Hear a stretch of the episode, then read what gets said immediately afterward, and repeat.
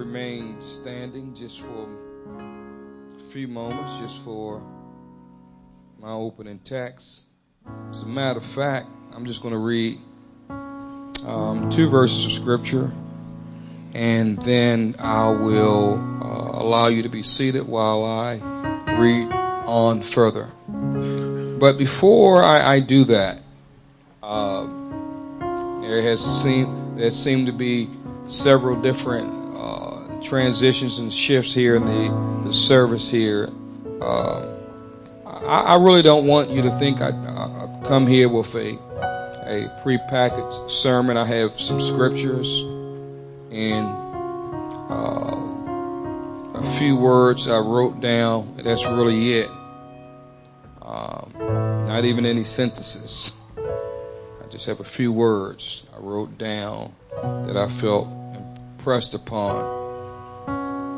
Again, I firmly and strongly believe in my spirit, with all of my heart, that we are where we need to be.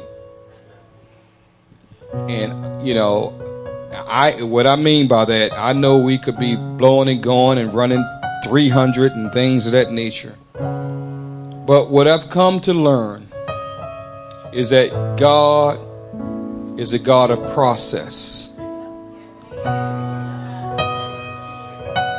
And He's not going to allow us to experience something we, we're not ready for. And I see that throughout His scripture. It's not, God is not a man that He could lie. And thank God He's not going to have us jump to something then, and you know, like a quick, uh, something quick fried and it's done. He want, He would like to build something that's going to last. There are too many highs and lows. And some of you are used to being way up high when you're high and so low when you're low. I don't believe God is interested in that. I want Him to build something that is sustained and something that's going to last. And if He has to do that incrementally and step by step, line upon line, precept upon precept, here a little, there a little, by God, if that's what you choose to do, do it. But I believe that this little by little,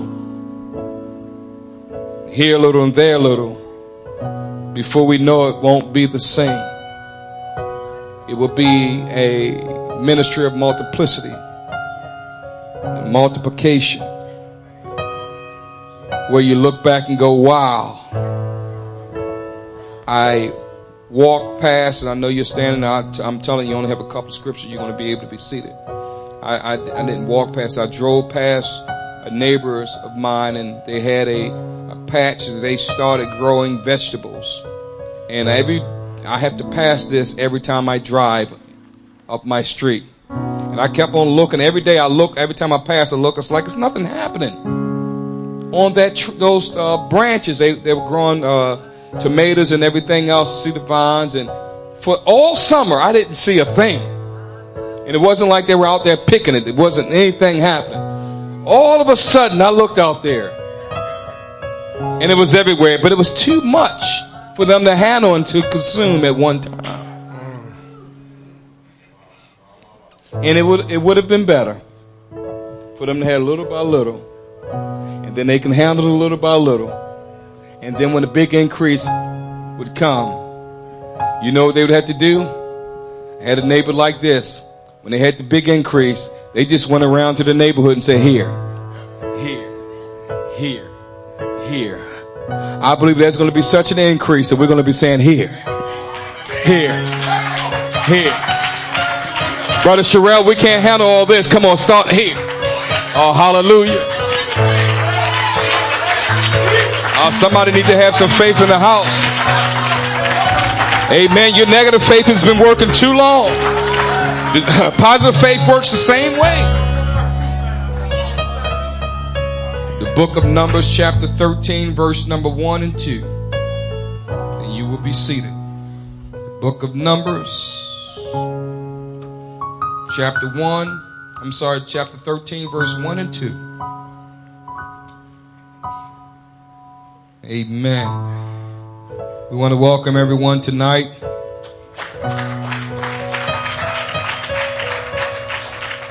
Amen. That sounds very welcoming. Man, I think if I was your guest, I would go home right on that. We want to welcome everyone tonight. Rah rah. Amen. If you're watching, if you were watched by way of the World Wide Web, and um, I was, I've been told by a number of people that they're watching us. I went away to conference. I, people said we're watching y'all. So, again, we welcome you. Numbers chapter 13, verse number 1. And the Lord spake unto Moses, saying, and this is what God said to Moses Send thou men that they may search the land of Canaan, which I give unto the children of every tribe of their fathers shall ye send a man, every one a ruler among them. I'm going to read that again. The Lord said, and the Lord spake unto Moses, saying, Send thou men that they may search the land of Canaan, which I give unto the children of Israel. Of every tribe of their fathers shall ye send a man, every one a ruler among them. You can be seated. Won't you clap your hands one more time unto the Lord? Notice what God told Moses to do. He said, Moses, what I would like for you to do is to send men to search out the land. Moses did not send men to search the land. We, we find further in uh, chapter 13 of verse number 17, and Moses sent them to spy out the land. God told Moses to search the land. But Moses decided, I'm going to send spies out into the land. And, and, and when he sent the spies out into the land, he said this, get you up this way, southward, and go up into the mountain and see the land, what it, it is. And the people that dwelleth therein. Now God never say, I want you to go look and see the people therein. God, now he just says, search the land. I want you to look at the land that I promised you. Before you go into the land, you must see the land. Before you go into the promise, you must see the promise. Before you go and possess the land, I want you to take a good look at it. Hey, we've been in this city for a long time searching the land. It's time for us to take possession. Hallelujah. And so Moses began to give instruction. And I found, I was like, wait a minute, God didn't give all these instructions. God didn't tell him to tell these men to do all that. He just gave them instructions to go and look at the land. Look at what I've given you. Look at the fruit of the land. And here we are. And see the land what it is and God already knew what it is, he wouldn't give Moses those instructions. And the people that dwell therein, whether they be weak or whether they be strong or weak, God never said that. God knew how strong the people were. But the strength of the people wasn't a problem for God. Yeah, already, because I, I, I want to preach it, but I want to read.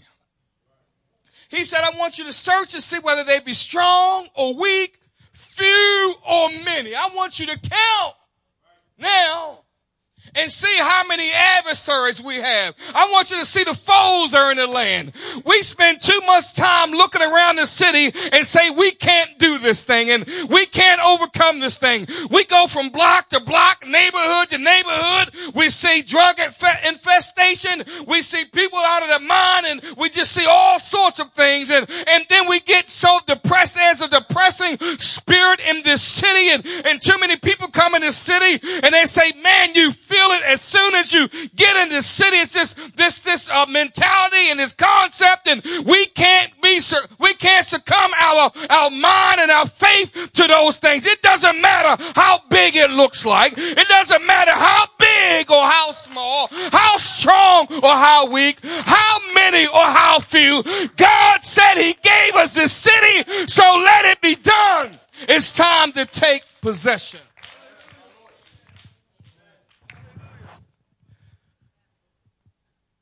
For the last several years, I would get a glimpse, Brother Middleton, of all the promises we've heard over the years. And, and I would say, yes, it's right here. And, and the next thing you know, it would seem like I would go full circle. Ah, oh, I'm done. Amen. And, and, and, and, I'm just going to be honest with you. I had developed the mindset, well, I'll just wait and see what God's going to do. Oh, don't act like you. I would get back into the maintenance. I, you know, I, am not saying I stayed there, but sometimes we, we because of uh, the difficulties, we begin to focus on what's going on inside of the camp. And Moses had time for 40 years, you know what he, he spent 40 years dealing with what was going on inside the camp. When all along there was a land to be conquered. All along there were giants to be fought and, and to be conquered. But they were, too, they were too busy focusing on what was going on in the camp. And God had to spend so much time getting everything right in the camp. Friend, I'm telling you what, when they got to the land, they still didn't have it all right. I'm here to tell you if you're waiting for us to become some new thing or some other thing, you might as well keep on waiting. You might as well just go back to Egypt. I'm telling you what, but there is a group of people that's going to be a part of this church that are going to experience everything that God has promised us. Like never before, I am so determined. We are going to see what God has promised. It doesn't matter. It doesn't matter what we have to go through. And some say, you know what? I am so sick and tired of, of the status quo and, and thinking that we have to have this mediocre, uh, uh, mindset that, hey, long as we just get some people coming in and as long as we have good church services and, and as long as we do this little thing and we get a few people baptized and, and we can scream and we can shout and we can holler, that's okay. That's not okay with me. And I'm looking for a group of people to say, says, you know what? That's not okay with me. I want more. I, now I'm just telling you, we are known in Baltimore for, for praise and worship. Now, sometimes I can't tell that because but uh, you know, we talk to men, men after men, and people, uh, preachers after preachers. I like to come to Baltimore and preach, man, because they know how to worship and and they know how to get with it. I'm not lying, my brother Milton. Oh man, and, and you know what? Now, you know, we can pat our hands and, and we can pat ourselves in the back and say, you know what? Yeah, we some good worshipers and yeah, we some good worshipers. But you know what? I don't want to just worship on Mount Nebo and I don't want to just worship on Mount Moriah. I want to go and conquer the land. Don't get me wrong. I'm all about worship. But I don't want Baltimore to be continually known by its worship. You may not feel like that. Uh, that's, that's all right. You don't have to. But I, I don't want that to be our uh, brand on our name. Uh, I, I want to be worshipers. I want to worship like no other church knows how to worship. I want to run and I want to scream and I want to shout. I want to hoop and holler. I want us to get behind the preacher when he preaches, but I don't want to be known for that.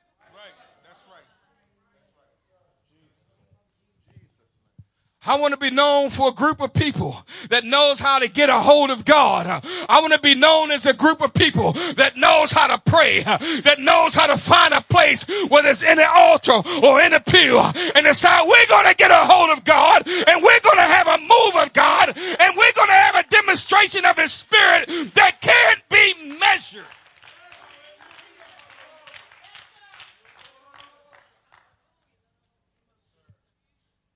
Sorry. I, if we don't have any more music, I'm fine with that. I'm not against the music. I'm not against musicians and we have some skill. I, but that is not it. We're not going to win the loss. And I know there are some churches that have nice music programs and, and they have nice people that can become professional singers. But that is not the kingdom of God. That's not the kingdom of God. We got to get past that. And the problem is, sometimes you don't feel like the music. Hello? Huh? God can be playing his heart out. And those fingers can be going up and down the ivory. I guess they still call it ivory. And the ebony.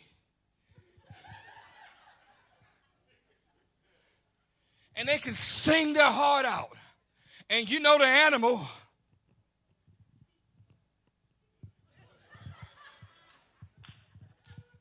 That guy, yeah, you're the animal. You didn't know that? Where you been, man? We've been calling you the animal for years. animal get in his cage. And you know what? It's like when he get in that cage, they're turning him loose. and we're known for that. And that is great, but I'm telling you, I don't want to be known for that. I want to be known for a church that's having revival, a church that's impacting the city, a church that knows how to get a hold of God. I want to be known as an apostolic church, not by way of doctrine alone, not by way of denomination alone, but a church that is a Acts 238 and a Acts 916 and a Acts 16 and a Acts 22 I'm talking about the church of Ephesus.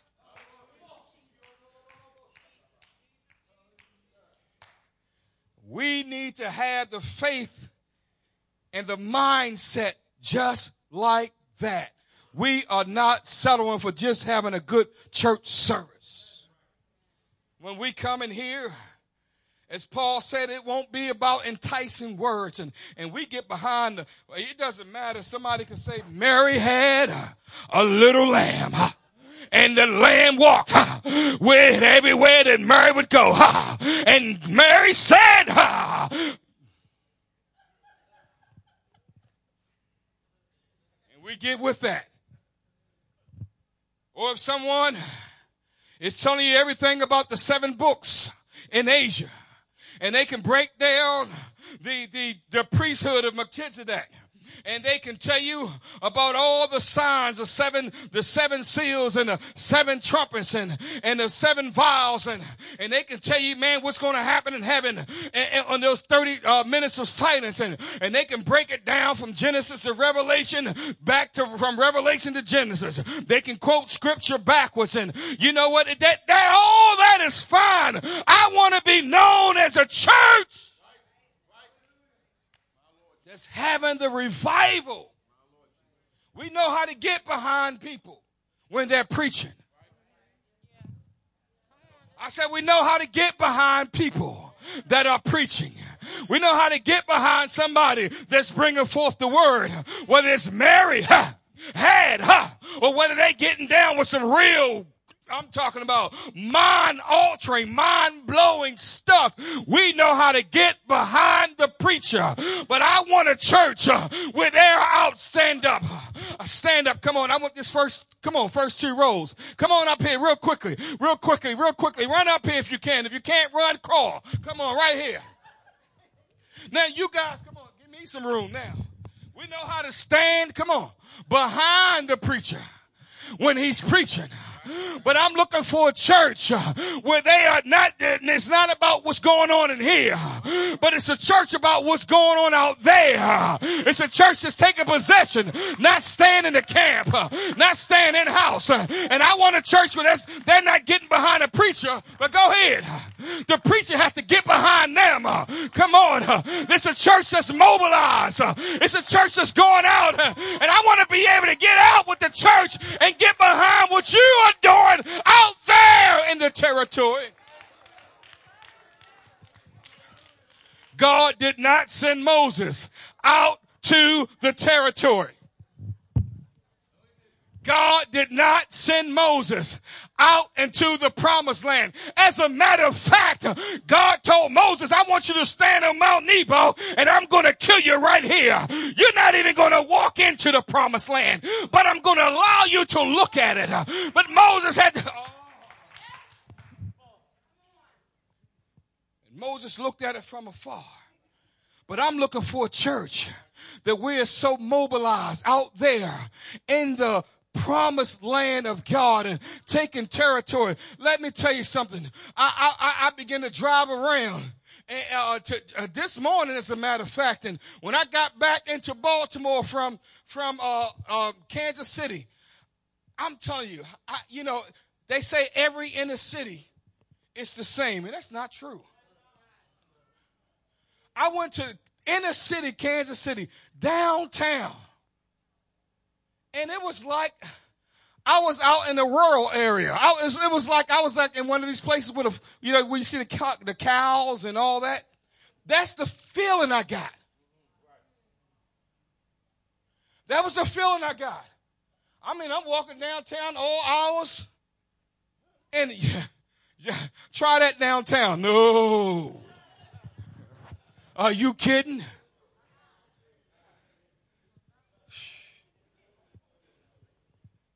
No. But I'm telling you what, I saw the city differently. I see the city differently.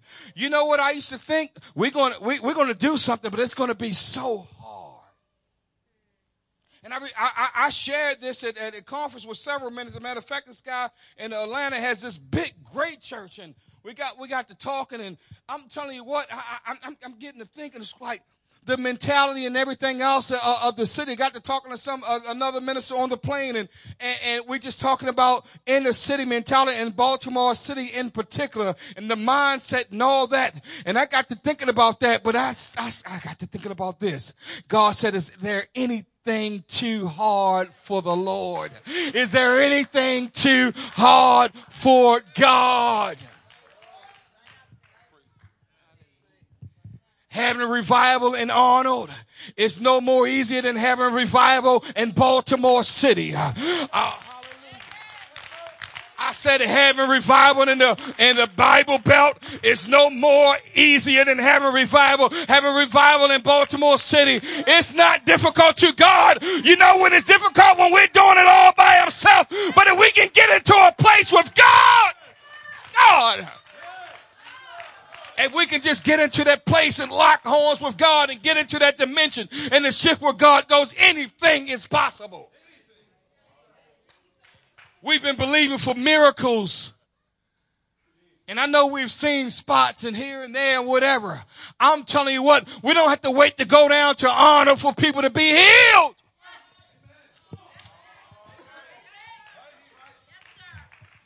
We don't have to wait for, for, uh, Pastor David Wright or Bishop Wright uh, to get some uh, well-known preaching. I want to hear every well-known preacher. We need fivefold ministry. We need fivefold ministry. We got to have it flowing in here. We have to have it flowing through this place. But I'm telling you what, that's great. That's an addition. But that doesn't stop us from doing what we need to do. And the work is out there in the field, not here. Moses sent those guys out and gave them all sorts of instructions. He said, I want you to go ahead and see the land. This is what he said in verse number 20. I want you to see what he said uh, at verse number 19 and what the land is that, that they dwell in, whether it be good or bad. Come on, Moses. Notice what he said. I want you to go and see the, the, the, cities and see where they dwell. And I want you to tell me whether it's good or bad. Hello, Moses. God already told you it was a good land. When you saw him at the burning bush, he said, I'm going to take you to a good land flowing with milk and honey. But Moses told the people of God, Moses told the 12 spies, I want you to see whether it was good or bad. He already said something bad right there. He already placed doubt in their minds. Oh, hallelujah. I hadn't seen that before. I'm like, oh my goodness, Moses, what are you doing? And what cities they be that they dwell in, whether in tents or in strongholds. I want you to analyze all that. I want you to see whether they dwelling in strongholds, dwelling in tents. And Moses began to look at the external things. And because Moses sent them to look at the external things, all they could do is fixate their eyes on the external things. So now they're not just looking for the fruit and the promise that God had spoken of. Now they're looking at everything else around them. And we blame the 10 spies that went out when Moses began to sow that in their minds.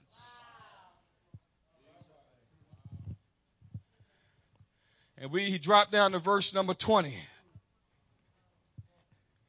We can hit verse number 20. And he said, and what the land is, whether it be fat or lean, God already said what it was. Whether there be wood therein or not, and be ye of good courage. Now, now he's going to get spiritual now. I'm sorry, Moses, this is what's in the Bible. Some of y'all look, y'all messing up Moses, you, know. I'm only saying what God said. I'm so glad God is honest. He keep it real. He keep it 100. and he said, and be ye of good courage. After you go and see whether they're big or bad and good and ugly and, and, and, I want you to see all those things, I want you to be a good carriage. Well, two of them were able to be a good courage, but the other ten, they could not focus on what God wanted to do.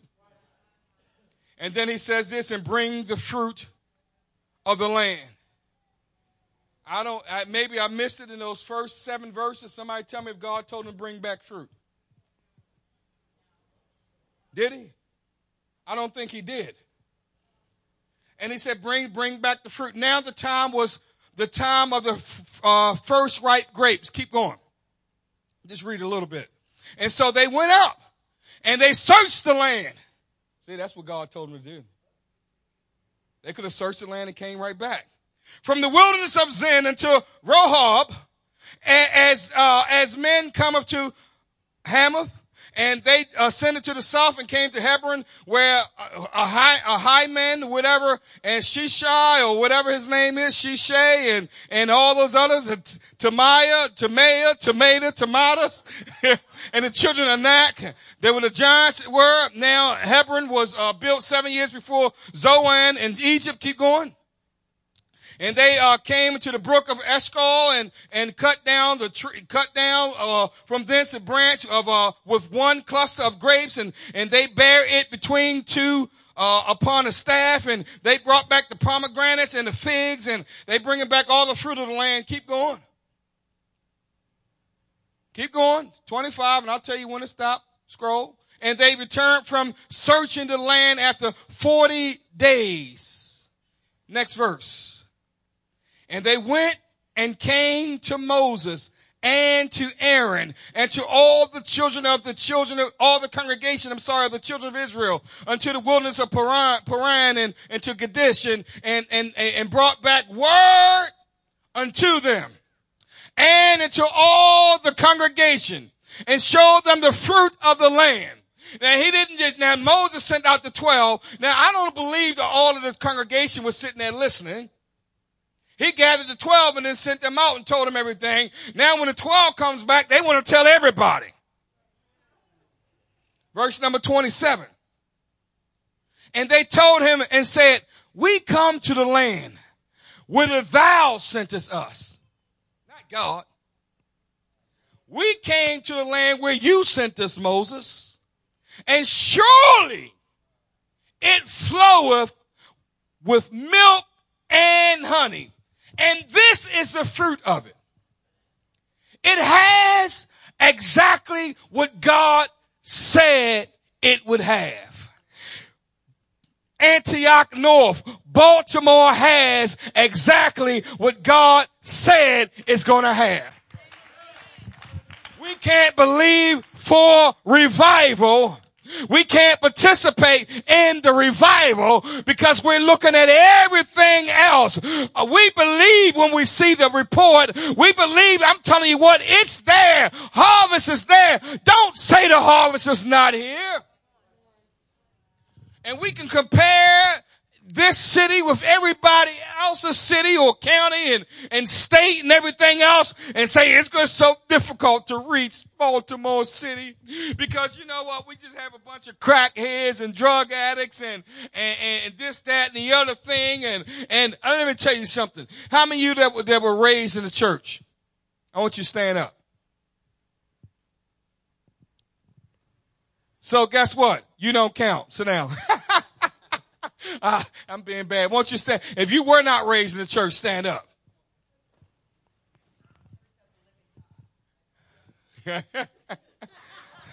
She's asking for the mic. No, you're not getting it. no, you're fine. You're fine. It's okay. It's okay. We have a little liberty here. So, here we go. There are more people that stood up on the second account than on the first account. Now, there are a couple other people you weren't raised in the church, right? Not the church. You weren't raised in the church, right? Here we go. And uh, you weren't raised in the church. Go on, just wave at me then if you weren't raised in the church. All right. All right. Okay. We got a couple more that's sitting down. I'm sure, you know, they got a good reason and all that. And so here we are. So if God was able to save you, now were you all good and all that? That God just had to come down and save you? I, I, know you were like Cornelius. You gave alms, much alms, and, and you prayed to God always, right? Huh? You were like Cornelius, right? And you were pious. You were, man, you was devout. And God said, I gotta come down. I gotta send an angel down and save you. You're just so awesome. No, we weren't a Cornelius. Most of us weren't even thinking about God, but He pulled us out of the miry clay. And He says, Yes, I want you. Is anything too hard for God? Is anything too hard for God? You can be seated. If God can save us, if God can save us, I don't care what they look like out there. And I don't care when they come in here and they look, don't look like they're connected in here. Don't let those faces fool you.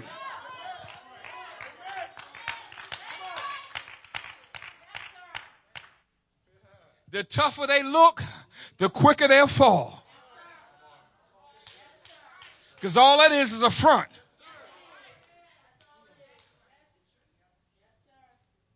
This land, this city is exactly what God said it would be. I, I just want to read a couple more verses. Let me see. I, I, I'm, I'm going to quit reading after a couple of more verses. And so the verse, let's go down to verse number 27. They told, and they, and they told him and said, we come to the land whither thou sendest us, and surely it floweth with milk and honey. I think I said that, and this is the, the fruit of it. He said, nevertheless, this is God, everything that God said this city would be. It's exactly like that. Man, it's a city flowing with revival. And let me tell you this. Uh, the Bible says we're sin abound. Grace doth much more abound. Jesus said it this way. Hey, hey, hey, he to say he doesn't need a physician. Hey, God, a physician, don't worry about it. I'm not even going to come to you. Hey, but he said those who know they need a physician. Let me tell you this, the people in this city, they know what they're about. Huh? They know they're far from God. So those people live in the suburbs think they have it all together, thumbs like this and all that. They are harder to reach than the people in the city.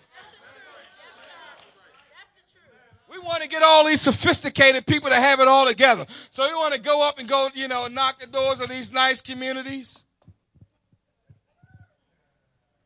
Hi, I'm from Antioch, the Apostolic. What? What do you want?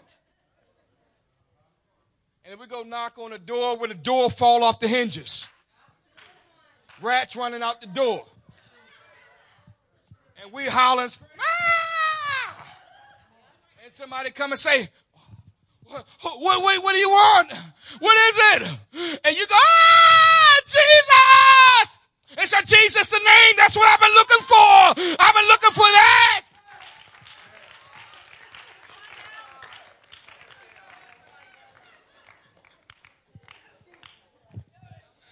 When the children of Israel finally got their act together, 40 years, they 40 years. I don't know how long we've been in this city now. Long time now, right? You still believing though. I know you're still believing. Oh my God. Thank you for coming, Brother Middleton. I'm not just talking about right now.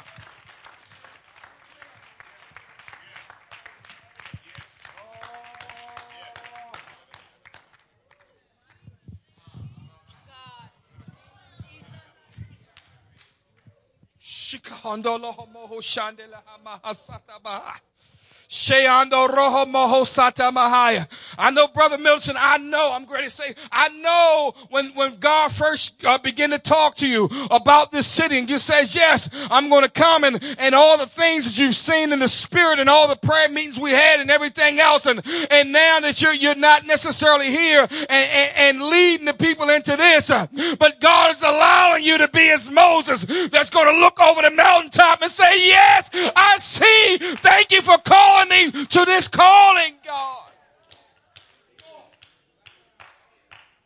Shanda Roha Mohondo all the difficulties, all the sweat and tears, everything you had to put in, everything you had to put up with. You had to put up with those Simpsons, man, and they were a hard crew. You had to put up with those Haneys, man, and they were even harder. Oh, hallelujah.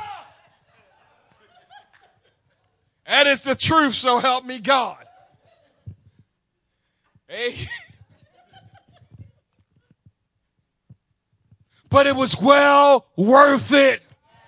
Thank you for not giving up on me. Thank you for not giving up on my family. Thank you for keeping the vision alive and keeping the dream alive. And, and God is starting to bring it to pass. Don't you believe it can happen? If it can happen with just a few people in a house in the ghetto, what can happen in the house of God? Somebody need to believe like you've never believed before. Shando roho moho sata. Roho moho saya. We're not wasting our time. 40 years in the wilderness. And Moses decided the next time, I'm sending two people out. Now, I, I, it was his fault about the other 10. I'm just sorry. You, you can read it for yourself. So he decides to send two people out. This time, 40 years later, the two people, two, two, two guys got out. And they didn't go to the president's house. They didn't go to the mayor's house. They didn't go to the governor's house. They didn't go to the delegate's house. They didn't go to the diplomat's house. They didn't go to the fine, high and mighty house. They found the harlot woman. Knocked on her door and she opens up to them. And you know what she says? She says, where have you been? We heard when the, when the great things God did in Egypt. We heard how God delivered you out of Egypt. We heard how you went across the Red Sea on dry land. We heard what you did to the two great kings uh, that were around you. We heard of all the great things and our hearts began to melt. We were just waiting because we knew you were going to take the city. The Bible says when the children of Israel got there, that Jericho was shut up. I think it may have said straightly shut up or whatever adjective it used. I can't recall the exact adjective, but it was shut up. I'm here to tell you it doesn't matter how it looks with this city. It was straightly shut up. It doesn't matter how it looks like things are shut up right now. It looked like things aren't going like we thought it would go right now. But I'm telling you what, there is about to be a breakthrough.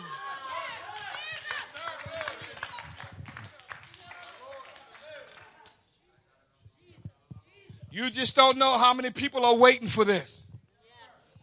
We had that outreach event and a young lady, what's her name? Kadesha? Kadesha, Shadesha, you know, Shadasia, whatever. Shad- okay, everybody got their own whatever. Shadasia. And she came to the fellow, to the, the outreach and, and uh, today, I think she, she has only missed two services. And, and, oh, somebody need to hear this. And called us when she didn't make it. Been in church for two months and saying, hey, I'm not going to be making because I have to go out of town. Oh, somebody need to hear this. I had to call some of you. Hey, where you been? What, what's going on? Where are you? Oh, oh, oh Pastor, I forgot. Oh, I'm sorry. I just had to slip that one in. That's one of those bad grapes that came from. And, and, and, and, people are responding. Do you think there are a whole lot of more Shadasias? Or Shadasia, whatever way you want to say it? I'll ask her when she get here. Have you say that again? Brother Valley and I, I and hear me, I'm, I'm almost, we, we went out on, on visitation and outreach. I know that don't work. That doesn't work, does it? Where's Sister Nicole? Now I, you know, I know how it is with, with, with knocking doors and all that. Sister Nicole, that just a few weeks ago, a few weeks, a month or two, something like that, went out on outreach knocking doors. How many doors did you knock? Two hours of knocking on doors. Some of you say that's just too much. That's too much in the field. You know what? When you been, you you you work the field and, and down in the south, two hours is nothing. You just got started, right? right. You say it was still dark, meaning in the morning. you know what I'm saying? And so they was knocking doors. She said, okay, this one last Bible, st- there's one last door. Knocked on the door. Well, they looked and saw something that said something about Jesus, right? Or God on the door. They was like, that was a sign. And they said, here we go. This is our last door. Well, the lady has been to church. She was at church this morning. She got baptized, got the Holy Ghost a few weeks ago, right? And, and she's attending care group. No, nobody wants it. It can't happen. They're waiting. Brother Valley and I, we got we're going on visitation, going on outreach, and knocking knocking doors and everything else. We knock a door, and here's this scrawny little, and I'm not trying to be harsh or mean, little old woman. And she come to the door with a knife in her hand. like, I mean, a big knife. The knife was bigger than she was. Like, whoa, what's going on? Say, who are you? We said, we, I don't know, we said, we from the church or something like that. We didn't say much. We from the church. She opened the door and said, well, where have you been? I've been waiting for you. We baptized her right there in her tub in the name of Jesus Christ. She said, I've been waiting for you. Where have you been? I believe there's a lot of Rahabs out there in this city that said, I'm waiting for them. I'm waiting for them. I've heard that God is going to have a move. I'm waiting.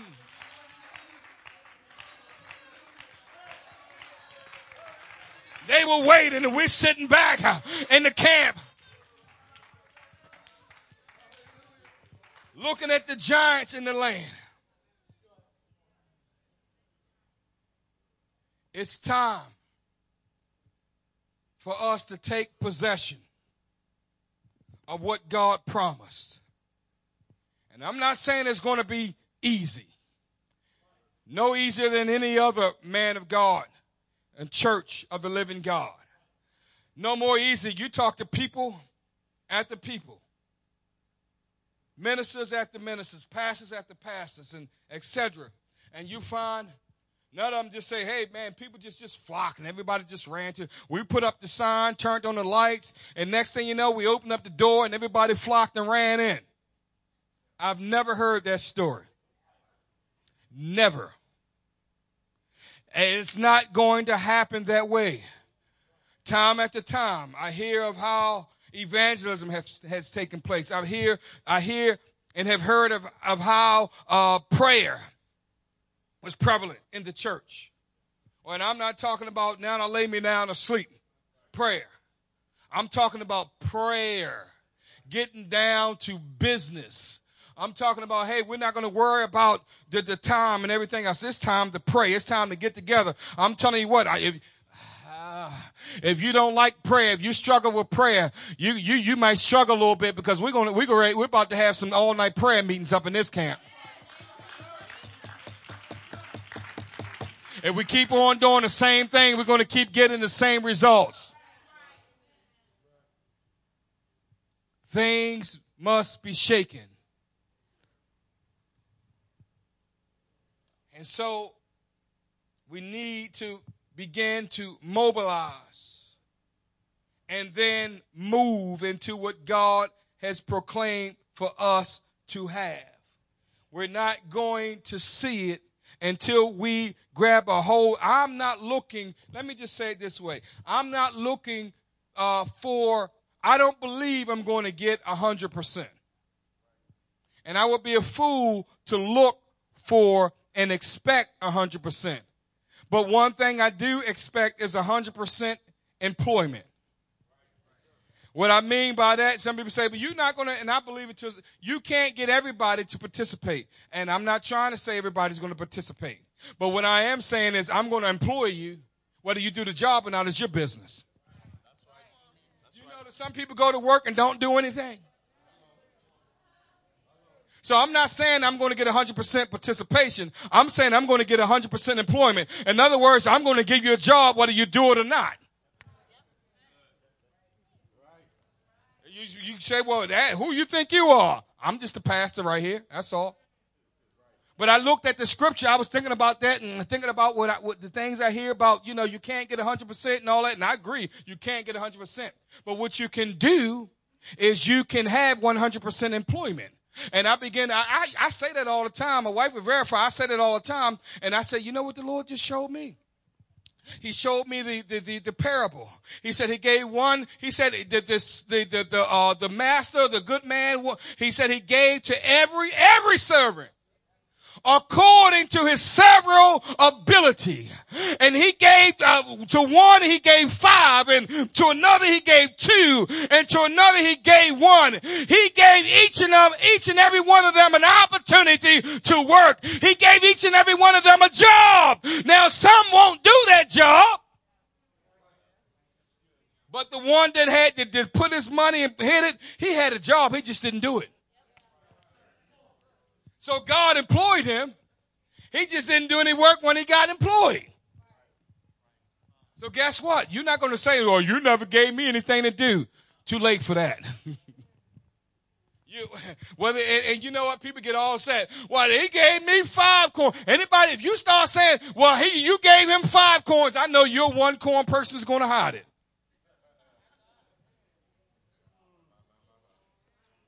I said, eh, if you, if you look and see somebody, or he gave that person two, your one person coin is going to hide it.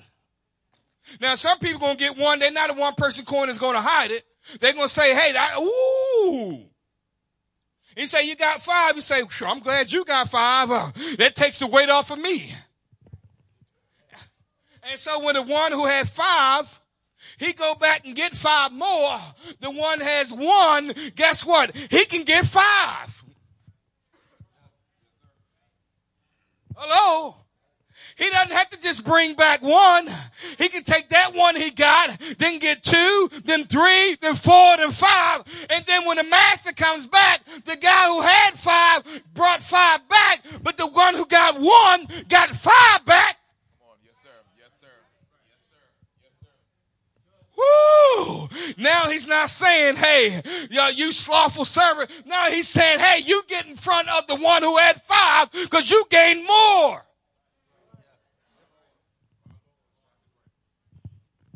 It's time for everybody to put their hand on the plow.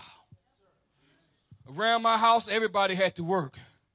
You got up at uh, Saturday, I, Saturday mornings, and I played football and I played on basketball teams and stuff like that. But I'm gonna tell you something. Before I can go out and play basketball and football, whatever, my mother said, "Hey, you had some chores." And hey, we were scrubbing walls every other week and everything. I was like, "Man, do we really got to scrub walls? Come on. I didn't see anything on the walls. We had to scrub them anyway. We had to wipe down windows and we had to do our chores. And after I do my chores, I can go. I try to be slick. you know, oh, I try to be slick. I try to cover stuff up and, and, and everything else so I can hurry up. This is all good. Uh, I ain't realize this. But one day my father said, you know what, you know what got, got to me one day? Now hear me, it's all good. And he said that he didn't call me trifling, but he said, what you just did was, trifling. But you know what I thought? I was saying, he was saying I was trifling. But he said, you know what you did? That's trifling. But you know what? It penetrated me so hard. I said, I can't be trifling. And what he was saying is, you don't care anything about this. This is our house. You don't care anything about, if you're going to do it that way, you can't afford to do it that way.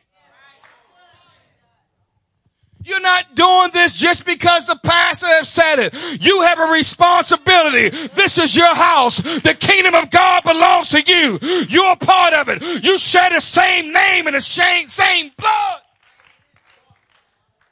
And it's time for us to take the responsibility I am fully persuaded that God is going to do everything he said he would do. I don't care whether it's one or two people left that's, that's standing. I, we're still going to see what God has said. I don't care. You know, God told Moses, I'll kill them all.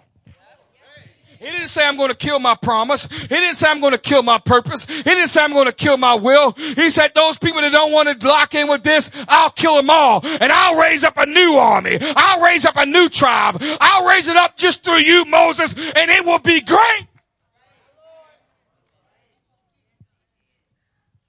God said, I'm still going to do it. So the idea is not whether he was going to do it or not. The idea is who's going to be around to see it.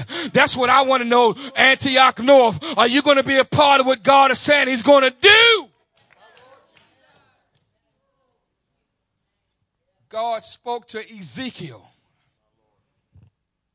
And he said, Ezekiel, I want you to speak to these dry bones. I want you to look at this valley and he, he began to look, and the Bible says the bones, they were very dry. And as a man, a natural man, I, I can see him looking at these dry bones. And then he told God, said, hey, hey, Zeke, can these dry bones live? And you know, that's just like us. We try to find a safe answer. Lord, you know. You know all things, God. I'm not answering that question. You know, God, he thought that's where the bishop get that, that stuff from. See, God already knows the answer. He wanted to see what you have to say. So he'll throw something else and some, something out. And uh, last time he threw something out and I said, what scripture you, you come from? you know, I know you know the answer. Let me just be quiet. And God said, hey, Zeke, can these bones live? Lord, Lord, you know. I, I, I don't know what you're going to say or what you're going to do or whatever, but you know. He said, okay, Ezekiel, this is what I want to do. I, so he, God, what uh, uh, Ezekiel was doing is he was saying, God, I'm leaving it all up to you. You know, you take care, whatever, whatever you say, God. God said, no, no, no. You're included in this, Zeke. I asked you, can these dry bones live? And you're going to say, you know it. Well, this is what I want you to do. I want you to speak to the dry bones. I want you to participate in what I'm about to do. It's not just on me, but it's on us. And, and Ezekiel, you have a part too. And you got to open out your mouth and speak. Let me tell you something. You want to see some people rise up from the dead of this city. Won't you begin to speak it? I don't care how dry these bones are. I don't care how dry it looks. I don't care how many empty seats there are. I believe that we are going to see more people in the next year than we have seen over the last amount of years that we've been here. Hallelujah. Bless his wonderful name. Now you can, you know, you can say, well, why do we need all that? It, it, we, we, we eat manna. Why do we need the fruit of the land? I, we've been eating manna. You know why? Because you know you've been complaining about the manna. Would you say it again? It's getting old. It's getting mundane. God, it's not the will of God for us to continue to go, go out and pick manna. Manna is wilderness food. And the minute they stepped into the promised land, there was no more wilderness food. Now there was fruit. The minute they took partake, partook of the fruit, it was now you're going to have to go and conquer the land. If you want to eat now, but see now they were ready to fight uh, because there was no more manna behind them. So they said, hey, we're going to have to take these giants. Oh my goodness. And so he spoke to Ezekiel, say, you're going to be a part of this. I want you to speak to the bones. And we know the scripture. The Bible says he, he began to speak and prophesy. You know, see, that's why I love tongue talking. But sometimes you can get in the mode of all you're doing is talking in tongues. And you doing this, that, and the other. And you know, you can talk in tongues without actually moving into the spirit. You can pray in the spirit without moving in the spirit. Oh. Oh, I know people, they so far whatever away and move from, because the Bible tells us, man, you know, you can, with your lips, he said, do you pray, praise me. And the Bible says you can praise in tongues. But he said, your heart is far from me. So you, you can praise and you can speak in tongues and everything else and be a million miles away. Now, obviously, you can pray in English and be a million miles away. But I'm telling you what, we're going to have to start speaking some things and prophesying some things. And I'm talking about we're going to have to continue to prophesy some things and continue to speak some things until they happen. We stop praying for it. Or we just go, we just resort to our, uh, our fallback. Let me just speak in tongues. Because I can't have faith to speak some things that I believe is going to come to fruition and come to happen. And he said, I want you to prophesy over these things. I want you to call it into existence. We, you know what? I said, you know what? I need to get back into calling some things into existence. Another thing I said, I need to get back to doing, you know, I, I thought about it and I was like, you know what? And I know I've been getting you to do this or whatever. I was like, you know what? I remember I used to fall on my face as soon as I get out of bed every morning. Before I would move, I'm on my face every morning every night. We, in, my wife and I, we would just lock, lock up praying every night. We read the scriptures and every night. Uh, and, I'm telling you what, and uh, I, I got to thinking about that thing or whatever. And it's like, you know what? I, you, I've kind of lost a step. I feel conviction. I kind of lost a step. And so now every chance I get, I'm, I'm on my knees or on my face. Because when I came, those, I remember those prayer meetings we used to have with just you, me, and Brother Valley, and, and we would find ourselves that we would be in somebody's basement or whatever the case may be, it just the, the men's prayer, meeting. and we would pray and pray and whatever, and we would find ourselves, and I mean, it was the best times of prayer in my life. Those times where it's just, it's no one else, uh, where you, Lord, I thank thee, oh God, and you know, speaking to King James, and God, you are great, and, or we just shut, and everybody's saying the same thing, Shallah, Mala, Shallah. Come on, say it together. Shallah mala. Shallah mala. That's what it sounds like a lot of times. And that's all we're doing. I, am sorry. I'm not trying to be cruel or hard or whatever, but I, I, I want us to get into a place when we're praying in tongues. I mean, it's, I mean, it's not just everybody saying the same tongue, but there's a shift in the move and the spirit and, and you can feel that things are happening. But we need to start praying because when we start prophesying some things, that's when we're really believing it.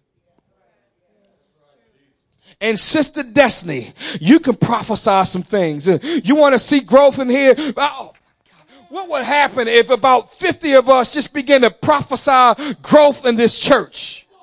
Fall on our faces and on our knees and say, God, we, I must have it. I'm talking about praying and saying it in English. I'm not talking about stop your prayer in the spirit because we need to do that.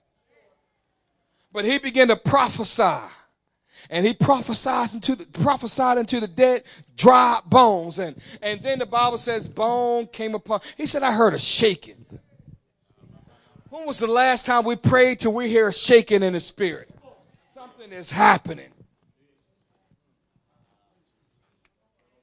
And then after he did that, after the shaking of the bones, the Bible says sinew came. And sinew was tendons. Tendons and muscle came and, and then the muscles and tendons came and then next thing you know, the Bible says flesh was added into the, the, uh, the sinew and, and now there's flesh. And so you had bones upon bones, that's structure. And God has been working not just on the structure of Antioch. I'm almost coming. I'm almost done. Don't worry about it. I'm really almost done. When I say I'm, al- I'm almost done, you know how it is when you, you're in a plane or whatever. They said, hey, we, we, we went our initial descent. When I said the first time we were in our initial descent. And I know you want, want me to keep you up to date. Right? All right. I'm letting you know everything is okay. Okay. We, we're descending now. We, we, you know, we're in the right altitude. And so here we are. It, it, it, the, the, the, the, the, the bone came upon bone. And, and, what was happening is there was a process. When he spoke and prophesied to the dry bones, that began the process and the structure was coming together. It was a shaking, and then, and you know what had to happen? Bones that belonged to this part had to get connected with that part. It wasn't like the bones of Mr. Jones was connected to the bones of Mr. Smith all the way over there. And so bones had to come upon bones. And, and so that was some work. That was a process that was tra- transpiring and taking place just to bring about the structure. And then after the structure, he began to, the, uh, the, the flesh or the, the, not the, the flesh, yes, the flesh and the sinew and the, and the muscle mass, all that stuff came together and that was going to provide the strength and, and everything else for what God was about to do and, and, and the, the, the methodology and getting everything together. And then there was the, the, the, uh, the, the, the skin came upon the flesh and, and when the skin came upon the flesh, there was a protection and a covering on the body. And God was just getting all that ready and God was just moving. And, and then after that, he said, okay, now I have all that. He said, now I need you to speak into the four winds. And you see, I had to, God said I had to do all that before I speak to the four winds, before the re- winds of revival comes. Before the winds of, uh, this thing is going to rise up. And when it rise up, it's going to rise up immediately as a, a mighty army. But first, I need to do this. I need to get the structure together first. And, and then after I do that, I need to, I need to put some things in order and, and the muscle mass and everything else. Had the methodology set in place and all that. And then I had to make sure the skin is there to keep the protection and the covering. And when I have all this stuff together, I'm going to say, speak to the wind. Son of Man. Because revival is about to come. Church, won't you stand? I believe we've been in a season where God has, has called bone upon bone and, and flesh upon flesh and, and he's, he's created the skeletal body and, and the flesh and the mat, uh, the muscle mass and, and now he, he created the skin covering and all that. But now we're at a place where the church is going to have to speak to the winds where the breath of life is going to come. I believe we're right there where we can just begin to speak, to see what God has promised. Brother Lawrence, it's time to take possession. Brother Dern, welcome to Baltimore. It's time to take possession. Sister, you just came along, but it's time to take possession. Sister, you just come along, but it's time to take possession. We've been talking about it. We've been believing for it. We've been asking for it. But it's time for us to take it. If you're with me, I want you to come down to the front. We have been preparing for some equipping and training. We're putting together discipleship courses. We're putting together equipping, train, equipping and training uh, sessions. We've already had the new members and new life stuff. And God has been adding here and He's been adding there. And He's uh, positioning us and aligning us. And I'm telling you, He's not doing that for naught. I'm telling you, there's about to be a revival that's unprecedented. I'm telling you, there's going to be a breakthrough. It doesn't matter whether Jericho is shut up. The walls of Jericho is about to fall down. We're about to take the city. Rahab is calling and she's saying, I've been waiting for you. I've been waiting for you. Somebody begin to speak over the valley of dry bones. Can these dry bones live? Can we have revival? Can we take this city? Come on, somebody begin to call out right now. Somebody begin to prophesy. Come on, what do you want to see? What have you been expecting to see? Why don't you begin to prophesy? Come on, prophesy about Bible studies. Prophesy about care groups. Prophesy about new ministries. Prophesy about souls being won. Somebody begin to speak it. Come on, church.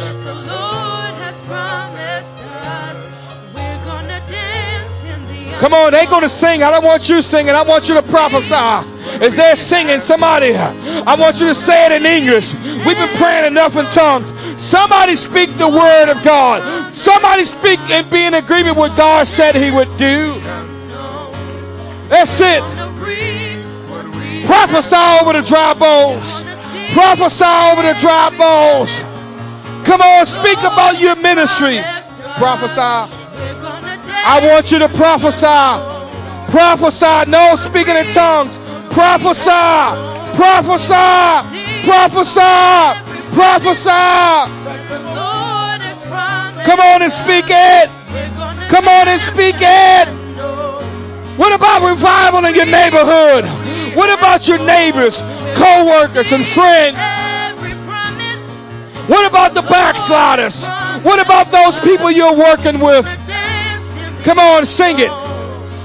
Speak it. Believe it.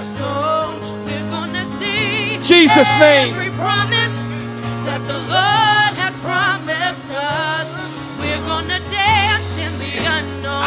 Come on, the harvest.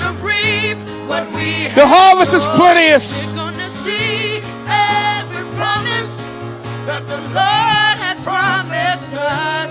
We're gonna dance. Yeah. Can you believe for it? I'm going to be a part. I'm going to do my part. God, I speak it right now. In Jesus' name. Yes. We're to reap what we have Come on, rise up, faith. Yes, in Jesus' name. Somebody pray about your ministry, your calling, your place in Him. In Jesus' name. Don't give up on your calling. Don't give up on your place in Him. Claim your mountain. Claim your city. Claim your ministry. Come on in Jesus' name.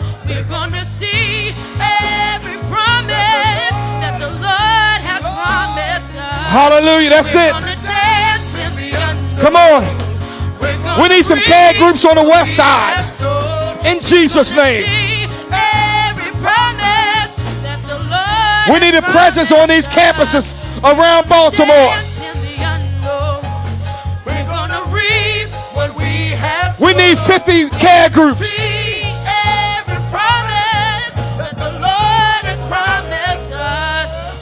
Come on, we need more preaching points. In Jesus' name.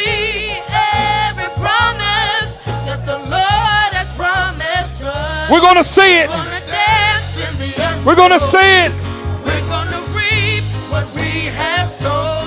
We're going to see every promise that the Lord has promised us. We're going to dance in the unknown. We're going to reap what we have sown. We're going to see every promise that the Lord has promised us. Come on, church. Dance in the unknown. Hallelujah.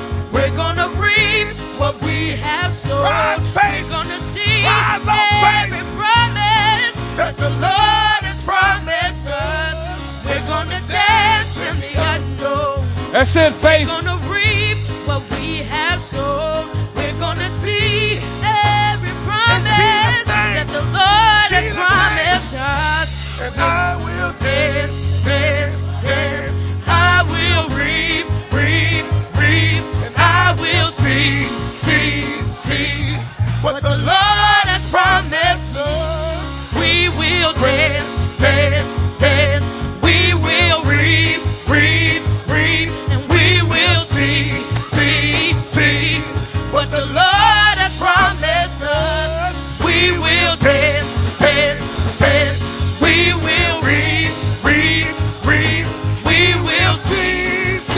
that's it. see what the Lord has promised us. We will dance, dance, dance, and we will reap, reap. Come on, hallelujah. We will Let's break the walls of Jericho see down. What the Lord Come on, somebody speak against the walls of Jericho. Dance, Speak against the walls. dance. We The walls. reap, reap, Jesus' reap. name.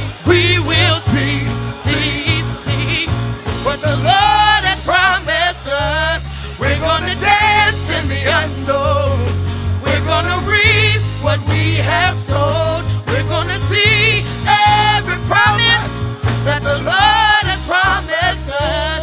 We're gonna dance in the unknown.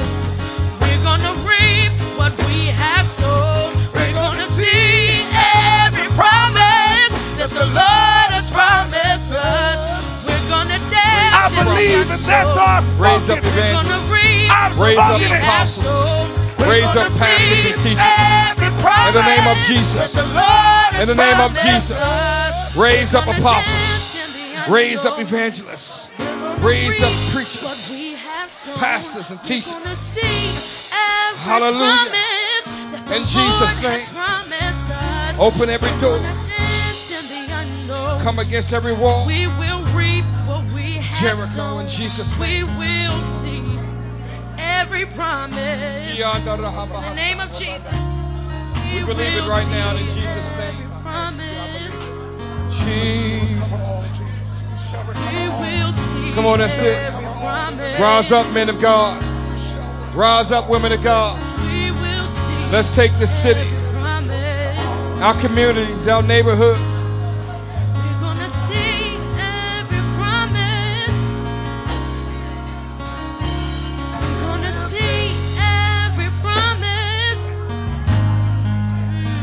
Jesus. Gonna see every promise. Come on, every event that we have, every outreach we have, every evangelism effort. Every promise. Come on, fruitfulness. Somebody pray for fruitfulness. In Jesus' name. We're gonna taste. We're gonna taste. Mando roho como hoshaya.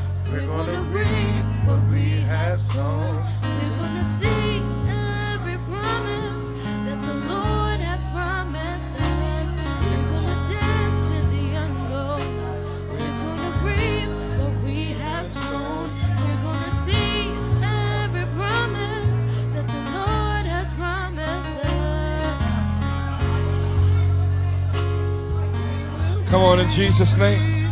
Come on, let's begin to pray in the Spirit right now. What we just prophesied about, let the Spirit, let the winds blow right now.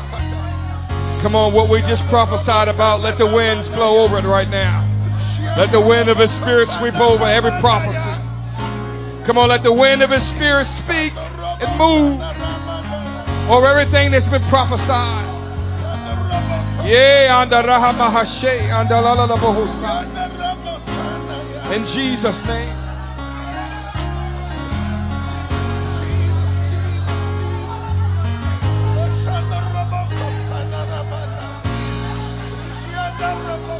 That's it in Jesus' name.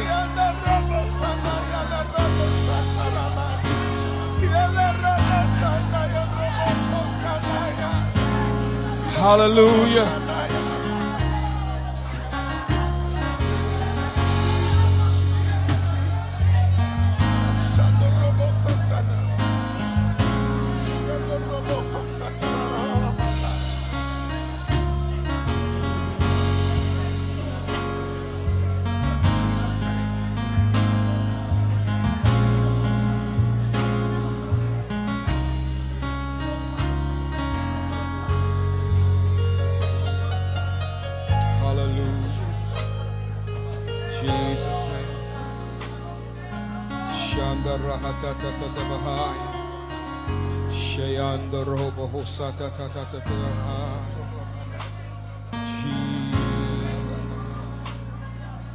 Hallelujah.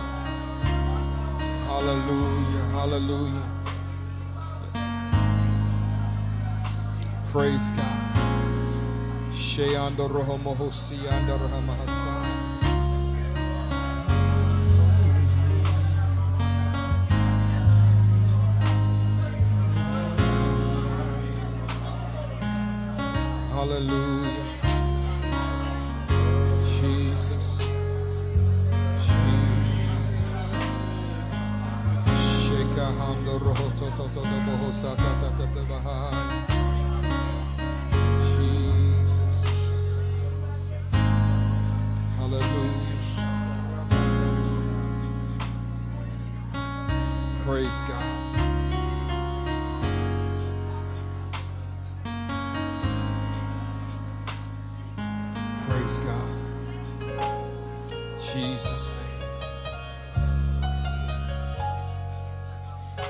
Let, me give you a, as we're closing out, a um, an outlook or a certain view or perspective here. Last uh, Easter, we had I think 225, 245, something like that. And I, I, I, I said that I believe we're going to be running at least 200. It will be the norm. Um, and if you don't realize, we've, we've been averaging around 140, 150, 160. Most weeks have been 160. Well, today we had 100. Both I'm talking about because we're one. Antioch North. We had 153 people in our service services this morning, and that was without anything. And we were down here. We had a we were down. We had a 100. We were down. It had 53 in East Baltimore. Mm, my, my, my. That's awesome. My, my. Hallelujah. And I'm thinking about it. I said, well, we were down a hundred. We were down. We had a hundred. My, my, my. I remember when we were down, and we were down. You understand? And hundred was like way up there. What I'm saying is, without any effort, We had 153. No effort at all. And we were down a lot. 200.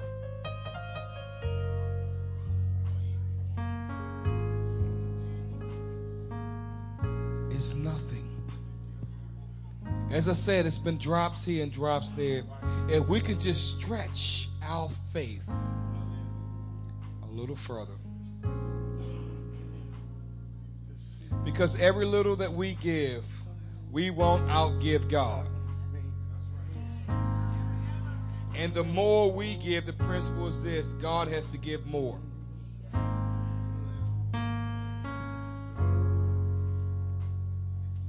Walls of Jericho are crumbling before us. Why don't you stretch forth your hand to heaven one more time and say, Father, we're going to take the land. I'm going to do my part. I'm going to participate in this warfare and take what belongs to us. Your kingdom, your glory, your power.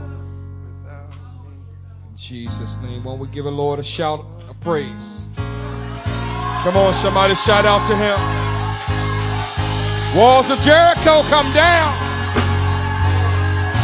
In Jesus' name. Hallelujah.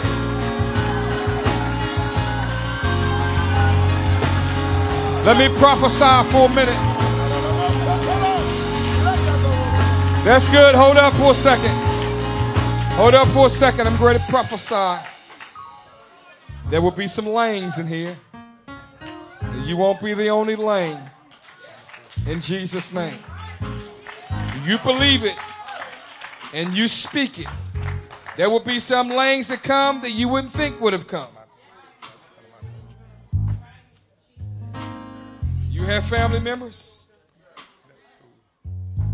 Sister Haney, there'll be some some Haneys in here.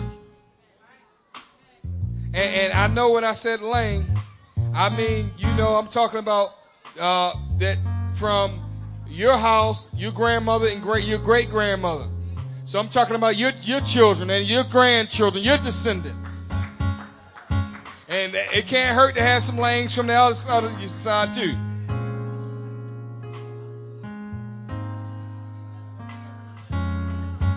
Sister, Sister Sean, for your shame, the Lord is going to give you double. Hallelujah. Take it. Take it. Take it. Take it in Jesus' name. Jesus' name. Mando rojo de la.